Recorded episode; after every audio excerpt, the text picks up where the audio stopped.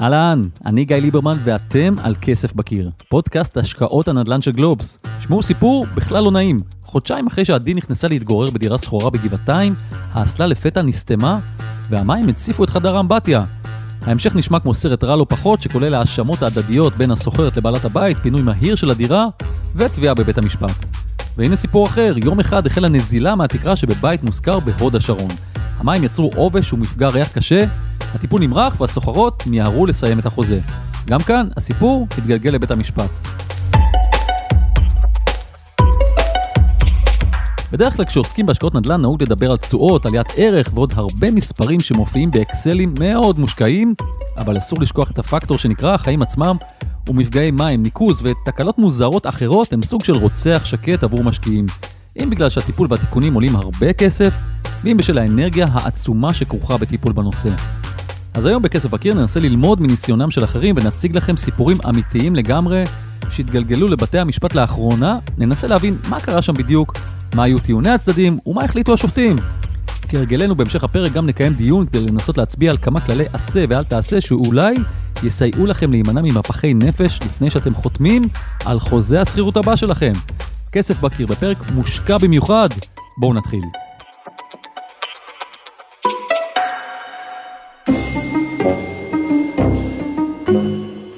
הסיפור הראשון שלנו מתחיל ברחוב קטן בגבעתיים, בו החלה צעירה בשם עדי להתגורר בחודש יוני 2020.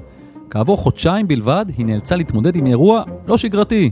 האסלה בחדר השירותים היחיד בדירה נסתמה, המים גלשו החוצה והציפו את חדר השירותים שיצא מכלל שימוש באופן זמני. לא נעים בכלל, אבל נראה שלא נסתכן יותר מדי אם נאמר שתקלות כאלה בדירות קרו, ועוד יקרו. אלא שבמקרה הזה האירוע הוביל למחלוקת עזה בין עדי לבעלת הבית ששמה נילי. המחלוקת מתוארת בצורה מאוד מפורטת בתביעת פיצויים על סך 14,420 שקלים שהגישה עדי לבית המשפט השלום בתל אביב. איך זה נגמר? תמשיכו איתי. לפי כתב התביעה, בתחילת יוני 2020 נכנסה עדי להתגורר בדירת שניים וחצי חדרים ברחוב עין גדי, שעבורה התחייבה לשלם 3,800 שקלים בחודש.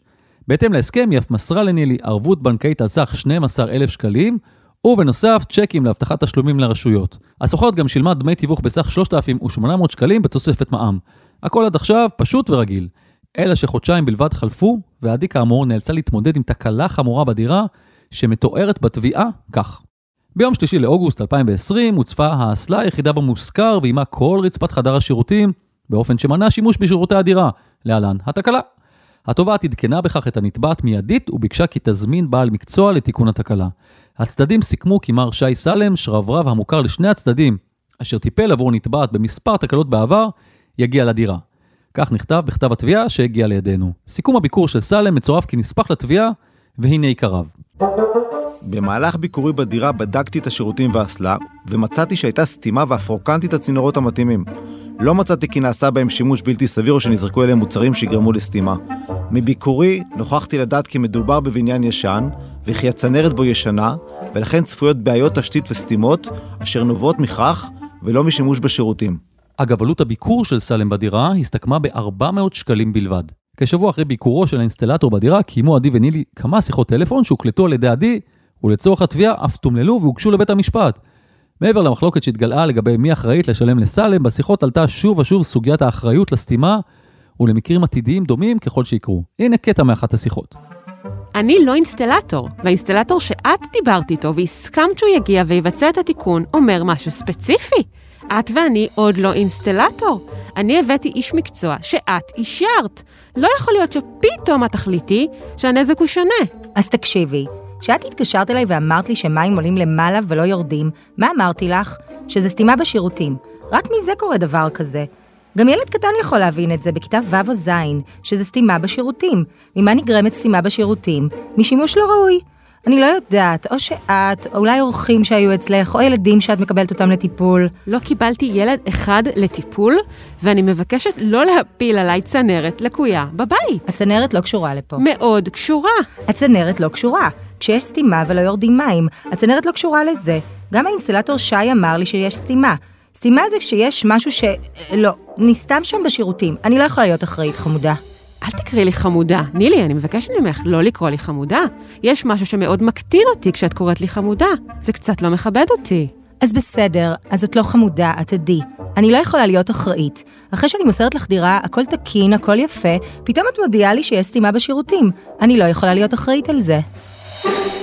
עד כאן הדיאלוג הזה. חשוב להגיד שהשיחות הללו, וכן פגישה פרונטלית שהתקיימה בהמשך, בנוכחות אחותה של עדי, שהיא עורכת דין, לא הביאו לשינוי בעמדתן לגבי האחריות לסתימה. בשלב מסוים בעלת הדירה אמנם הציעה לשלם מחצית מעלות הביקור של סלם, אך גם העלתה הצעה לחתום על נספח לחוזה, שיחדד את האחריות של עדי לגבי תקלות עתידיות דומות. עדי התנגדה.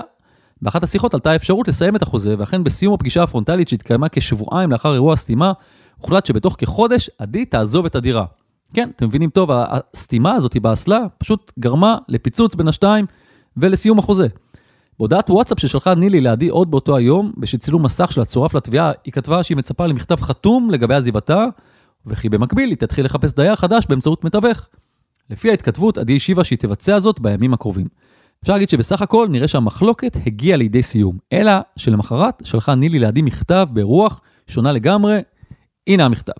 ב-14 באוגוסט ביקרתי בדירה שהיא ברשותי, עקב תלונתך שהייתה סתימה בשירותים ונזקקת לתיקון על ידי בעל מקצוע. לאחר מכן ביקשתי הסבר מבעל מקצוע והוא לא נתן לי הסבר משכנע. למרות זאת, הצעתי לך להשתתף איתך בסך 200 שקל, ואת סירבת. סתימה באסלה, אם הייתה, היא באחריותך בלבד, והיא כתוצאה משימוש והזנחה לא נכון. לאחר שהיטחת בפניי דברים קשים, כגון בלאי צנרת וכולי, עליי להדגיש שהדירה עברה שיפוץ, כולל אמבטיה חדשה. בשלב זה ציינת שאת עוזבת את הבית ב-15 בספטמבר, בניגוד לחוזה שנחתם בינינו, שכלל גם ערבות בנקאית וארבעה צ'קים לאימות תשלומים. אינך יכולה לסיים את ההתקשרות בינינו סתם כך, אלא אם כן, את דואגת להמציא לי דיירים אחרים שיגורו במקום, עד למועד סיום החוזה לפי הדרישות שלי. זאת ההחלטה הסופית שלי כבעלת הדירה. תלמדי לקרוא חוזה על זכויות של סוחר ומשכיר. במים אין בלאי. בכתב התביעה שהגישה עדי נכתב כי היא נדהמה מהמכתב שהיה לטענתה בוטה ומזלזל. מעבר לכך, היא הדגישה את העובדה שבכדי לנסות ולסיים את הסוגיה, ולמרות שלא הייתה מחויבת לכך בחוזה, היא נאותה לסייע במציאת סוחר חלופי. ב-15 לספטמבר 2020, דהיינו חודש ושבוע לאחר אירוע סתימה, עדי באמת יצא מהדירה, אך הסיפור היה רחוק מלהסתיים. זאת כיוון שנילי חילטה את מלוא סכום הערבות, 12,000 שקלים. ובנוסף, עדי טענה שהיא שילמה חשבונות שונים שאותם הייתה צריכה בעלת הבית לשלם, וכך נולד סכום הפיצוי בתביעה 14,420 שקלים בתוספת שכר טרחת עורך דין ובתוספת מע"מ. בכתב ההגנה שהגישה נילי, היא טענה שהשכירה לעדי דירה לתפארת, במחיר מופחת. לגבי השתלשלות העניינים, היא מסרה כי לא הייתה לה היכרות מוקדמת עם האינסטלטור שהגיע לדירה, וכי הוא בכלל ידיד של אביה של עדי. ושהיא הסכימה שהוא יטפל בתקלה רק בכדי שזאת תתוקן בהקדם. כן היא טענה שהדירה מושכרת מזה 12 שנה, ושמעולם לא הייתה תקלה בשירותים, ולכן הייתה בטוחה שעדי גרמה לתקלה, אם בכלל נגרמה תקלה, כך כתבה בציטוט מתוך כתב ההגנה. בנוסף היא טענה שבניגוד לניתן היא מעולם לא הודיעה חד צדדית שלא תטפל בתיקונים עתידיים, וכי היא לא הציעה שהחוזה יסתיים ב-15 לספטמבר. בעניין זה היא מסבירה שעדי ואחותה הפעילו עליה לחץ כבד במטרה להתיש אותה ולהביא אותה להסכים לסיום החוזה במועד הזה. ואיך היא מסבירה את המכתב ששלחה למחרת הפגישה בו הוסכם על סיום החוזה, הנה כך. ביום 15 לאוגוסט, לאחר שנרגעה מהעימות וקלטה כי התובעת באמת מתכוונת לעזוב את הדירה ולהפר את הסכם השכירות, הודיעה לה הנתבעת בבוקר ובצורה מפורשת כי אינה יכולה לסיים את ההתקשרות בינם סתם כך, אלא רק לאחר מציאת דייר שיגור במקומה, וזאת החלטתה הסופית כבעלת הדירה. סוף ציטוט. אנחנו עדיין בכתב ההגנה, ועוד היא טוענת שהסוחרים הפוטנציאליים שעדי העבירה לה נמצאו כלא מתאימים, ויש עוד משהו, את העזיבה של עדי מכנה נטישה, שנעשתה, ואני שוב מצטט מתוך כתב ההגנה, מתוך קפריזה, מבלי שמצאה סוחר מחליף וללא הסכמת הנתבעת. בשורה התחתונה, נילי טענה כי יש לדחות את התביעה ולחייב את הסוחרת שלה לשעבר בהוצאות של כל ההליך. עד כאן טיעוני הצדדים, עכשיו בואו נשמע מה פסק השופט עדי אדר. בית המשפט? עוד לפני זה נספר שכחלק מההליך המשפטי, מינה בית המשפט את המהנדס יעקב קליקסברג כמומחה שהגיש חוות דעת. כבר בפתח פסק הדין שניתן ב-28 לדצמבר 2021, נכתב כי המחלוקות שבהן על בית המשפט להכריע הן האם התקלה בשירותים נובעת מליקוי מובנה בדירה שהצדיק ביטול הסכם השכירות, או שמא מדובר בתקלה שגרתית שחוזרת על עצמה, שלא הצדיקה ביטול הסכם השכירות, והאם נכרת בין הצדדים הסכם לביטול ההסכם. אז לאחר שחזר השופט על טענות הצדדים, הוא פנה לעסוק בחוות הדעת של המהנדס קליקסברג, שבין היתר כתב בעבודתו כי... הגורם לסתימות באסלה בנכס הנתבעת איננו בלאי בצינור הניקוז, אלא מבנהו הלקוי של הצינור. בנוסף הוא קבע כי... סתימה נוספת בצינור תתרחש בוודאות. השופט הדר הסכים שבסיכומים שהגישה נילי נטען כי יש לדחות את מסקנותיו של קליקסברג, היות שהוא לא עשה שימוש במכשור מתאים. הטענה הזו של נילי לא הייתה מבוססת על חוות דעת מקצועית, ולכן בית המשפט דחה אותה, ואימץ את חוות הדעת של המהנדס. עמדה זו מובילה גם למשפט הבא שנכתב בפסק הדין, בית המשפט מקבל גרסת התובעת לפיה הדירה הוצפה, שכן היא תואמת חוות הדעת של המומחה מטעמו. בית המשפט קובע כי התקלה בשירותים נבעה מליקוי מובנה בדירה, שהצדיק ביטול הסכם השכירות ככל שבעלת הדירה סירבה לתקן הליקוי. לנוכח קביעה זו, עבר השופט הדר לדון בשאלה השנייה, והיא, האם נחרט הסכם לביטול ההסכם? גם כאן הוא קיבל את גרסת הסוחרת. בית המשפט קובע כי הנתבעת הפרה גם ההסכם שנכרת בעל פה ובכתב לסיום הסכם השכירות. בהמשך אף נכתב בפסק הדין, הנתבעת היא שגרמה לביטול ההסכם, ולכן אני דוחה עמדתה לפיה על הסוחרת היה לאתר סוחר אחר. יותר מזה, השופט הדר דחה את טענתה של נילי, לפיה הסוחרת הפעילה עליה לחץ לסיים את החוזה, ואפילו הוא קובע כי היא זו שהציעה לעדי לעזוב את הדירה ללא כל תנאי, ולאחר מכן חזרה בה מהסכמה זו. לאור כל אלה, קיבל בית המשפט את התביעה במלואה, כך שנילי חויבה לשלם לסוחרת שלה לשעבר, שימו לב, את מלוא סכום התביעה, בתוספת ריבית ממועד הגשת התביעה ועד מועד התשלום בפועל. בנוסף, היא חויבה בתשלומי אגרות, חלק משכר המומחה שנזכר לטובת התיק, שכר טרחת עורך דין בגובה 15,000 שקל, וכן תשלום עבור תמלולי הקלטות בגובה 3,000 שקלים. כך שבסך הכל עבור בעלת הבית מדובר על הוצאה כוללת של כ-35,000 שקלים. אם נוסיף לכך תשלום שהיא ככל הנראה שילמה גם לעורך הדין שייצג אותה, ניתן להגיד בזהירות שבשל ההליך המשפטי נוצר לה נזק שניתן להשוותו לעיבוד של כשנת שכירות שלמה. מה שנקרא, חתיכת אאוץ'. עד כאן לסיפור הזה, ועכשיו בואו נעבור להוד השרון ולסיפור שהותיר בעלי דירה עם חור בכיס, ואני משוכנע שעם גם לא מעט תסכולים. באמצע אוקטובר 2019 החלה נזילה מהתקרה באמבטיה ובמרפסת השירות של דירה שהזכירו בני הזוג פנינה ומיקי לשתי נשים במרכז העיר. על העובדה שמקור הנזילה הוא בדירה שמעל לדירתם, אין מחלוקת, ואכן בעלת אותה דירה, אישה ששמה מרגריטה, הפעילה את חברת הביטוח שלה בכדי לטפל בנושא. לא נעים אבל מטופל, אז זהו, שלא בדיוק. לפי תביעת הפיצויים בגובה 33,800 שקלים שהגישה פנינה נגד מרגריטה וחברת הביטוח מנור המבטחים בבית המשפט לתביעות קטנות שבפתח תקווה, הטיפול בנזק החל רק עשרה ימים לאחר הופעת הנזילה. ציטוט: עד אז הרטיבות התפשטה וגרמה לנזק נרחב לדירה שבבעלותי. על אף בקשותיי החוזרות ונשנות לייבוש אקטיבי, סירבו הנתבעים לבצע אותו, מה שגרם להחמרת הנזק, נכתב בכתב התביעה. באחת ההתכתבויות בין הצדדים הסבירו בעלי הבית שהרטיבות בתקרה התפשטה לכיוון המטבח, הבוידם ואף הגיע לכמה מהחדרים. עכשיו אתם זוכרים שמדובר בדירה שכורה, כן? אז בתוך זמן קצר, כפי שמתואר בכתב התביעה, הסוחרות ביקשו לצאת מהדירה, ביי ביי. ציטוט: בעקבות ההתפשטות העובש ומפגע הריח והידיעה שהטיפול עלול לקחת כמה חודשים, הדיירות שלי דרשו לסיים את החוזה ב-15 לנובמבר 2019. כך בכתב התביעה. איך אומרים? אי אפשר לדעת מה ילד יום, אז לבני הזוג פנינה ומיקי שהשכירו דירה עם חוזה מסודר, ובטח בנו על הכסף הזה שייכנס באופן קבוע לחשבון הבנק שלהם, השתנו התוכניות. הסוחרות עזבו, ולאור המצב לא ניתן היה להשכיר מחדש את הדירה. ובמילים אחרות, במקום הכנסה חודשית, נוצרה להם אפילו הוצאה חודשית בדמות ארנונה וועד בית. חתיכת בור. וזה לא הכל. הנה עוד ציטוט מכתב התביעה. בעלי ואני עשינו כל שביכולתנו למזער את הנזק, תוך התייעצות עם בעלי מקצוע רלוונטיים, כולל חוות דעת מהנדס, וביצענו את התיקונים לאחר ייבוש מלא של התקרה והקירות, כך נכתב בכתב התביעה. רק בתחילת אוגוסט 2020, קרי שמונה חודשים וחצי לאחר שיצאו משם שתי הסוחרות, נכנס לדירה דייר חדש.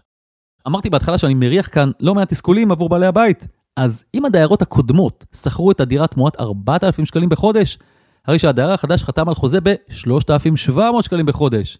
מה שנקרא שוב פעם, אאוץ'. חוזרים טיפה אחורה בזמן. בסוף כתב התביעה נכתב כי בסוף 2020 ביקשו בני הזוג ממרגריטה ומחברת הביטוח פיצוי עבור כיסוי הוצאות בגובה עשרות אלפי השקלים שנוצרו להם, ושמפנייתם הניבה רק כ-12,000 שקלים כפיצוי, הם בחרו להגיש את התביעה. והנה הצד של מנור המבטחים, לפי כתב ההגנה שהם הגישו, ציטוט, עם קבלת הקריאה נשלחו לדירת המבוטחת אנשי מקצוע והנזק תוקן, כך נכתב. הנתבעת 3, שזו חברת מנור המבטחים, שיפטה את התובעת בהתאם לחוות דעת שמאי. חלק הארי מן רכיבי התביעה הוא תוצר של שיהוי התובעת בטיפול בדירתה, טיפול בגינו היא שופטה. הנתבעות יטענו כי נזקים שנוצרו כתוצאה משיהוי התובעת בטיפול בנזקיה לא יכולים להיות מונחים לפתחן של הנתבעות, במילים אחרות הם טוענים שהם לא צריכים לשלם. הנתבעת 3 שיפטה את התובעת בהתאם לזמני טיפול סבירים, כך נכתב. כן נטען בכתב ההגנה שטענות כמו עיבוד ימי עבודה וסעיפים רבים שנכללו בתביעה, שלמעשה מהם נגזר סכום התביעה, לא מגובים באסמכתאות. מה שאומר, אנשים, אם יש לכם איזושהי טענה בבית המשפט, תגבו אותם במסמכים. בסיום כתב ההגנה שאורכו עמוד וקצת, נטען כי יש לדחות את התביעה ולחייב את התובעת פנינה בהוצאות המשפט. נו, אז אתם בטח כוססים ציפורניים במתח לשמוע מה פסק בית המשפט, אז ככה. מי שדן בתיק הינו הרשם הבכיר אורן כרמלי, שבפתח החלטתו מזכיר כי אין מחלוקת באשר לנזילה בדירת הנתבעת שהתגלתה ביום 12 לאוקטובר 2019 וגרמה לנזק בדירת התובעת. לאחר מכן דן כרמלי בשאלה האם נוצרו נזקים ישירים ועקיפים כתוצאה מהנזילה. עקיפים הכוונה היא לכך שהיה צריך להמתין תקופה ארוכה עד לייבוש של התקרה ולתחילת השיפוץ. וכך הוא כתב. אני מוצא כי די בנזילה הפעילה ותוצאותיה בסימני הרטיבות והקילוף בכל תקרת הדירה, כדי לאשר כי הדירה של התובעת לא הייתה ראויה למגורים בשל נזקי הנזילה. בנסיבות אלה יש לפצות את התובעת על עזיבת הסוחרות, וכן על התקופה בה לא ניתן היה להתגורר בדירה עד לשיפוץ הדירה. וכאן נשאלת השאלה באשר למועד שבו ניתן היה לשפץ את הדירה, כשכזכור צריך בעיקר לקחת בחשבון את ייבוש הקירות. לא נעלה בפרטים, רק נספר שלפי בית המשפט, החל מאמצע פברואר 2020, ניתן היה לסיים את כל הליך השיפוץ. בני הזוג אמנם ביקשו פיצוי עבור הפסד של מספר רב של חודשי שכירות שעבדו, אך כרמלי מצא שיש לפצותם בגין עיבוד של שלושה חודשי שכירות בהתאם לחוזה מול שתי הדיירות, קרי 12,000 שקלים. היות שבשל הנסיבות הסוחרות קיבלו פיצוי של 1,000 שקל מבעלי הבית, חייב כרמלי גם את הסכום הזה מהנתבעים. עבור תשלומי ארנונה הוא מצא שיש לתת פיצוי של עוד כ-1,400 שקל, ותוסיפו על זה פיצוי מוצדק של 210 שקלים עבור ועד הבית. סעיפים אחרים שבגינם ביקשו בני הזוג מיקי ופנינה פיצוי כמו תשלום לחברת חשמל, הפסד שעות עבודה, או הוצאות עורך דין שערך חוזה עם הדייר החדש, סורבו. בני הזוג גם ביקשו פיצוי עבור הפסד שנוצר להם מהעובדה שהחוזה עם הדיירות, זוכרים, עמד על 4,000 שקלים, ומול הדייר החדש החוזה נחתם על תשלום חודשי של 3,700 שקל, וכך הוא כתב, אין גם מקום לפצות על ההפרש בין דמי השכירות ששילמו השוכרות שעזבו, לבין הסכום שסוכם עם השוכר החדש באשר מדובר בפרי משא ומתן בין הצדדים. שורה תחתונה, התביעה הוגשה על סך 33,800 שקלים, אלא שהפיצוי שנפסק היה נמוך ב-10,000 שקלים מסכום התביעה. מתוכם, בני הזוג כבר פוצו ב-12,000 שקלים, וזאת כזכור עוד קודם למועד הגשת התביעה. אז האם ההחלטה מוצדקת? האם מבחינת בני הזוג הטרחה שכרוכה בהגשת התביעה הייתה שווה פיצוי של 12,000 שקלים מעבר לסכום שהם כבר קיבלו? אני מאמין שיהיו דעות לכאן ולכאן, בינתיים בואו נשמע מה חושב על כך עורך דין בועז רבין, שכבר התארח אצלנו בעבר, חפשו אותו באחד הפרקים הקודמים. אהלן בועז, מה שלומך? אהלן גיא, בסדר גמור, תודה, מה איתך? אני טוב, אה, עברת על שני המקרים ויש לך מה להגיד בכלל בכלליות, כי אתה עוסק בנושאים האלה, אני אשמח לכמה תובנות שלך, בוא נתחיל עם המקרה הראשון, המקרה של האסלה בין הסוחרת עדי לבין בעלת הבית נילי, מה, מה אתה לוקח מהסיפור הזה? אוקיי okay, גיא, במקרה שלנו בעצם אה, העניין היה יותר מי ישלם עבור התיקון ופחות התיקון אה, או הבעיה עצמה. אה, היה נראה שהתיקון מצריך אה, תיקון במערכות הבניין והמבנה ולא אה, שימוש לא ראוי במערכת עצמה. אה, כתב שם גם אה, מזיכרוני אחד היועצים שהביאו החיצוניים שיש בעיה בצנרת עצמה, שהקו אה, צנרת אה, לקוי. במקרה כזה לדעתי מובהק וברור שבעל הנכס אה, אמור לשאת בעלות התיקון. אבל בעלת הנכס פה פשוט לא, לא הסכימה, זאת אומרת, אמרה, זה לא, לא אני, זה במגרש של הסוחרת. זה נתון לפרשנות לכאן ולכאן, אין איזה חוק כיום שמגן על הדיירים ואומר מה של מי. לדעתי מניסיוני, מדעת בית המשפט הנכבד, במקרים כמו שאנחנו דנים בו היום ואחרים, זה כל מה שקשור למערכות. הנכס חל על הבעלים של הנכס, הם, הם בעלי הנכס, הסוחר בסוף הוא תופס חזקה זמנית בנכס במהלך תקופת השכירות, אבל uh, כל מערכות הנכס אמורות uh, להיות פועלות ותקינות, ועל בעל הנכס לטפל ולשמור אותם. כמובן שאני מחריג מקרים uh, שהסוחר עשה שימוש לא ראוי, או פעל ברשלנות וגרם לנזק. אני אתן דוגמה ספציפית למקרה, אם וקו הצנרת היה נסתם כי השליכו אליו חפצים כאלה ואחרים שלא אמורים אה, להשליך, ומשם נבעה הבעיה, אז אה, ברור שהסוחר אמור לשאת בעלות התיקון ולא הבעלים. אבל במקרה שלפנינו זה לא המצב, יש פגם כנראה מימים ימימה במבנה, שלדעתי האישית חל חד וחלק על בעלת הנכס. אולי במשפט, משהו על, על פסק הדין ועל, ה, ועל ה, למעשה ההוצאה די כבדה שבסופו של דבר הושתה על בעלת הבית, זה חריג, או חריג שגם משיתים אה, שכר טרחת עורך דין כל כך גבוה, בטח ביחס לתביעה עצמה? תראה, במקרה הזה אני חושב שהיה אה, ברור ונהיר לבית המשפט שהצדק עם הסוחרים, ועל כן אה, נפסקו ההוצאות האלה. אה, זה אם אני מרשה לעצמי להיכנס לראשו של בית המשפט.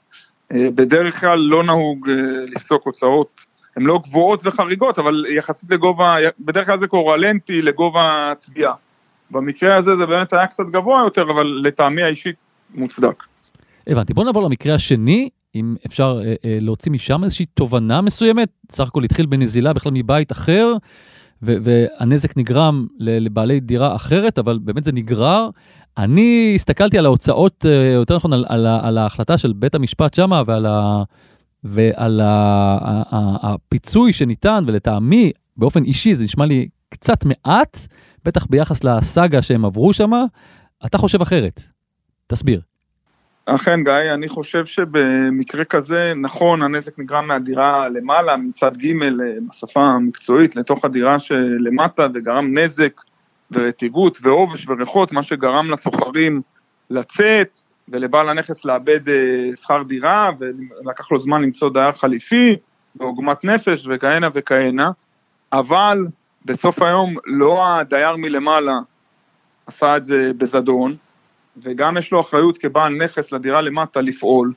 ולדעתי, עוד פעם, אנחנו לא בקיאים בכל הפרטים, אנחנו רק רואים מה שפורסם אה, קבל עם ועדה, אבל uh, יכול להיות שבעל הנכס היה צריך להתאמץ יותר ולנסות להקטין את הנזק שלו.